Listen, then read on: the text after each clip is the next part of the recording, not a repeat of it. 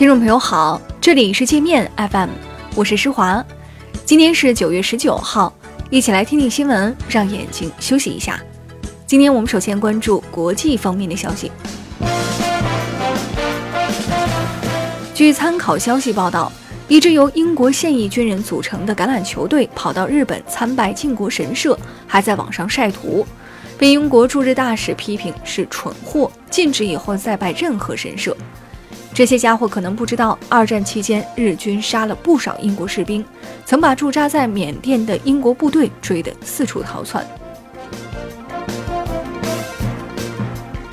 美联储十八号深夜宣布降息二十五个基点，这是今年八月以来美联储第二次降息。美股三大股指一度快速拉升，但随后跌幅扩大，显示降息对美股的刺激效果有限。摩根大通两名董事涉嫌操纵市场非法交易，被美国联邦检察官起诉。这两名董事与一名交易员合谋操纵贵金属期货合约市场，欺骗客户，非法赚取数百万美元。摩根大通也从中获得丰厚利润，投资者则蒙受了数千万美元的巨额损失。新加坡联合早报说，国际资本正在以最快的速度逃离印度股市。两个多月来，外资已抛售了四十五亿美元的印度股票。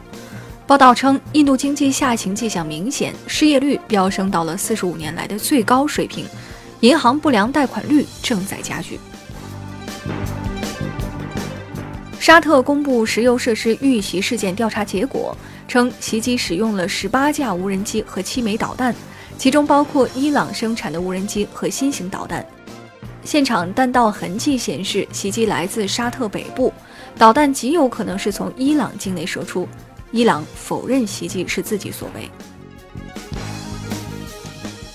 据世卫组织报告，全球每年有超过一亿三千八百万患者因误诊受伤，每分钟至少五名患者因不安全护理死亡。误诊还给患者带来直接经济损失和医疗浪费。仅处方错误就让全球医疗系统每年白白耗费了四百二十亿美元。印度首艘国产航母维克兰特号上四台电脑的硬盘、内存设备和处理器全部被盗，据称可能是内部人干的。这艘航母从开工到现在已经建了十年，还没建好。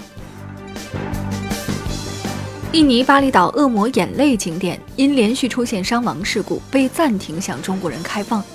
去该景点的游客喜欢站在海边崖石上拍摄海浪，经常有人被巨浪卷进大海，或被拍倒在岩石上，非死即伤。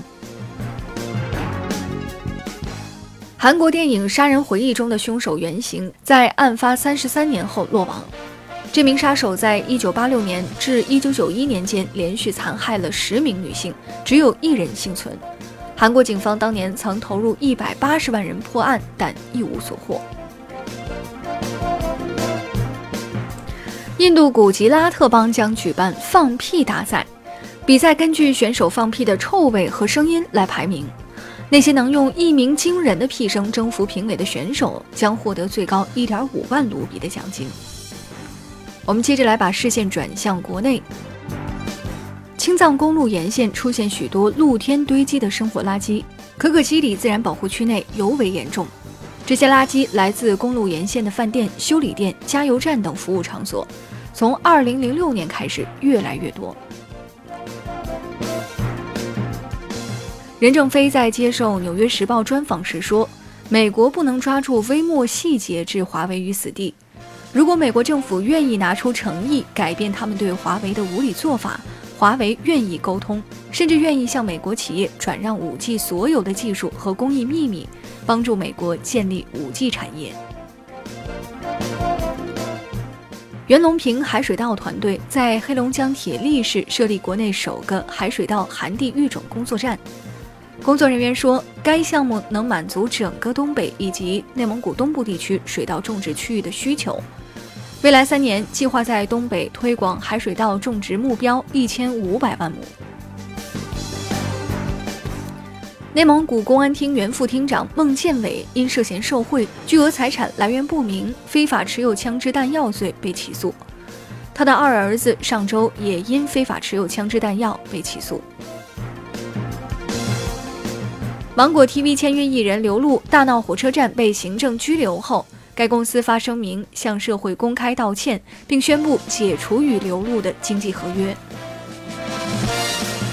那好了，以上就是今天节目的全部内容了，感谢您的收听，我是施华，欢迎您下载界面 App，在首页点击试听，找到界面音频，更多精彩内容等着您收听。